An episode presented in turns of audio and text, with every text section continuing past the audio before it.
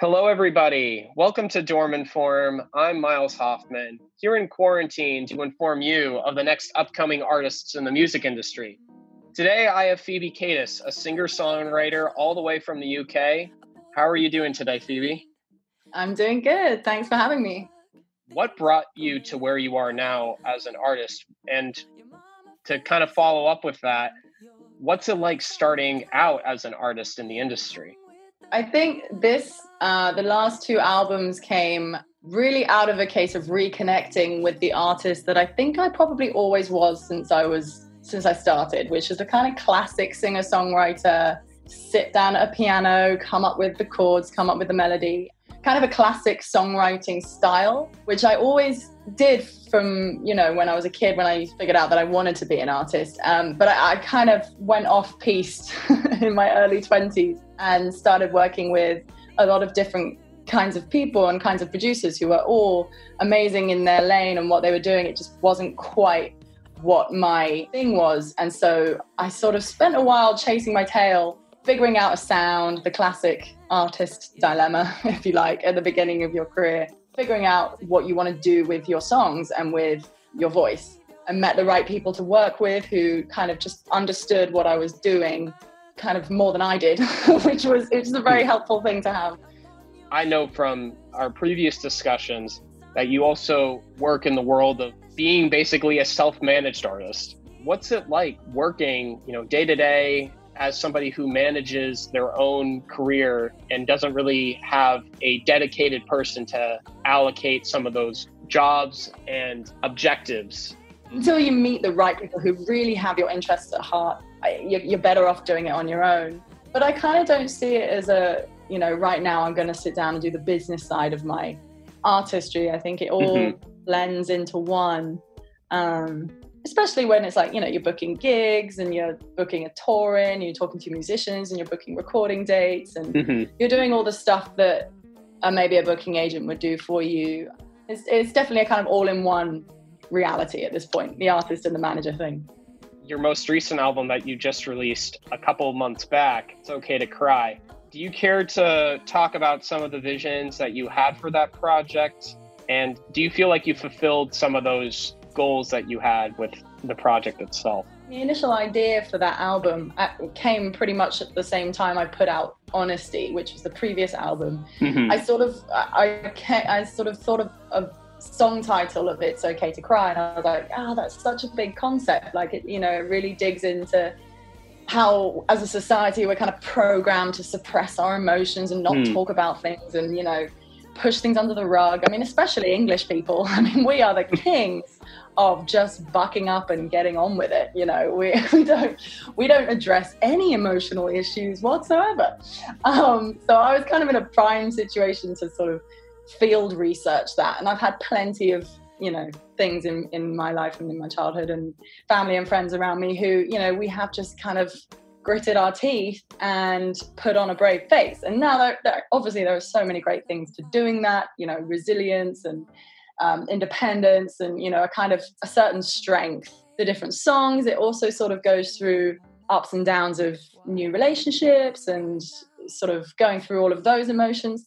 But yeah i came up with that idea last year and then sort of figured out the songs as i was going. Uh, and did i do that? I think uh, well i did it to the best of my ability definitely. I'm really happy with the album. I'm really happy with the the material, the songs, I feel like it captured what I wanted to say.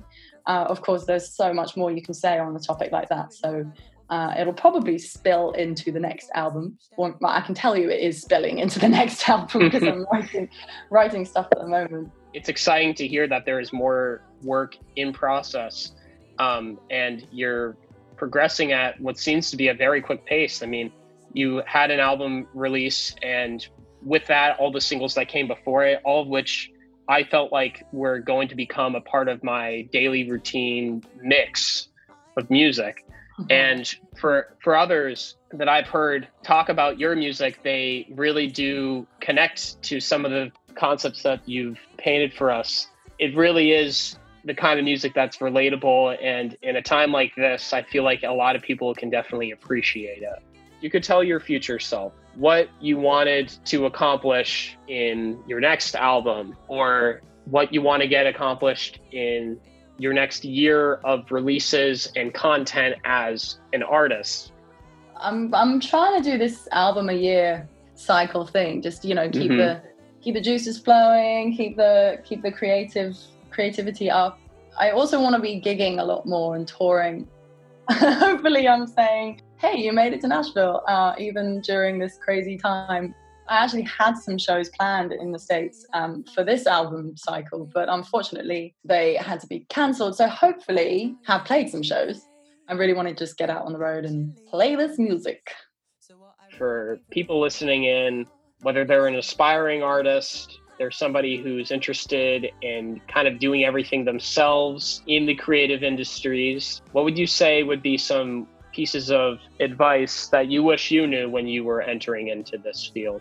It's always good to treat social media as your shop window. So if you were to walk past a shop window and you were looking for a pair of jeans, you're not going to go into a shop where the jeans are looking a bit shabby, they're not very clean, they might be a bit ripped at the sides, or you know, mm. they, they're not presented in the best way. You're not going to go in and buy jeans. So, in the same sense, we're selling our music, we're selling our message, we're selling ourselves in a way how would I present myself if I was going to meet some new people, some potentially some new friends or, or whatever. It's sort of the side of artistry that is kind of it's a tough pill to swallow, and no one really wants to swallow it. But at the same time, you know, it, it's it's just part of the deal. Surround yourself with people who allow you to trust your instincts. I wish I'd been told that potentially, but also I just think anyone across any industry can hear something like that. It doesn't matter who you are or, or what kind of artistry you're in, what kind of creativity. If the people surrounding you make you think, all right, I've got this thing that I think might be a good idea, I'm just going to put it out there, you know, without a fear of being judged or without a fear of just being like, oh my God, that's a terrible idea. I should never say mm. that. You can just breathe easy. You meet people who are just like, oh, yeah, you're right. I do that is a good idea. it's not a case of like, way, look at me, I have all the best ideas in the world. It's more like, you know, it's a safe space for you to say what you think.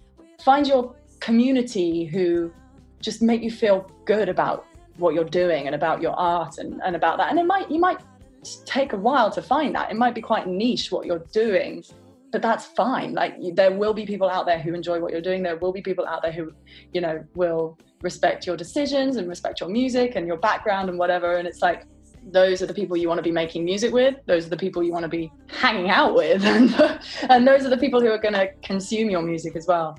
If you want to be an artist you have to have some kind of instinctual comfort. Something in you that says i can do this and this is a good idea even if it takes you a while to make the idea.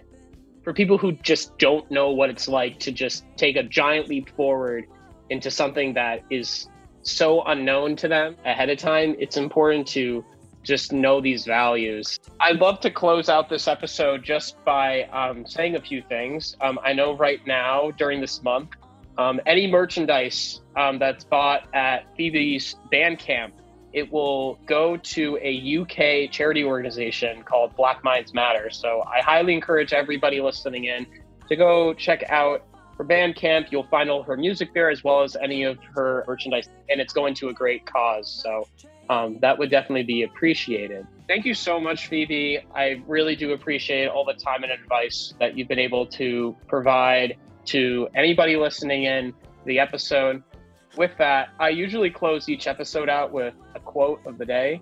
So today we have a quote that's coming from Robin Williams, the one and only, and it specifically states No matter what people tell you, words and ideas can change the world. Thank you so much, Phoebe. Thanks for having me.